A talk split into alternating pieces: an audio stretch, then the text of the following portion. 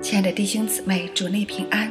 接下来继续为大家分享宋尚杰博士日记摘抄《邻里极光》第三章：回国在福建传道三年，第四小节：天马山训练布道团员，一九二八年。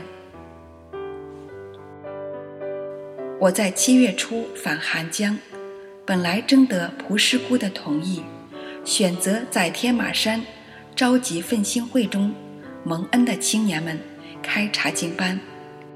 蒲师姑见到《韩江商报》七月五日刊载神学博士宋尚杰污蔑孙总理丧心病狂如此，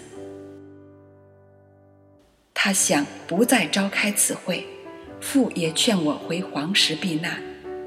我对蒲师姑说：“切不可为我一人停止天马山查经班之进行。”七月十六日，我带锦华同去天马山查经班，请来会者述说自己蒙恩悔改的经历，自己为何来此，自己布道有灵力否，对此训练会有何希望，自己有什么缺点。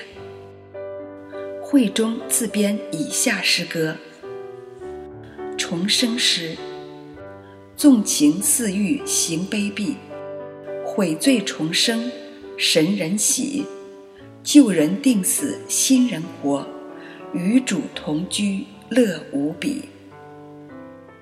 颂赞诗，圣徒集合享日良，念主养育恩洋洋。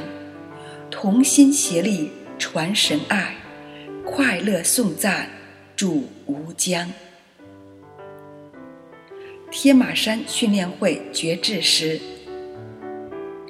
跟随基督做精兵，胆壮志强愿请缨。暗箭顶盔听号令，誓师天马乐长征。会结束前开献心会，每人写奋兴团员志愿书，演好撒玛利亚人故事，我演主角好撒玛利亚人。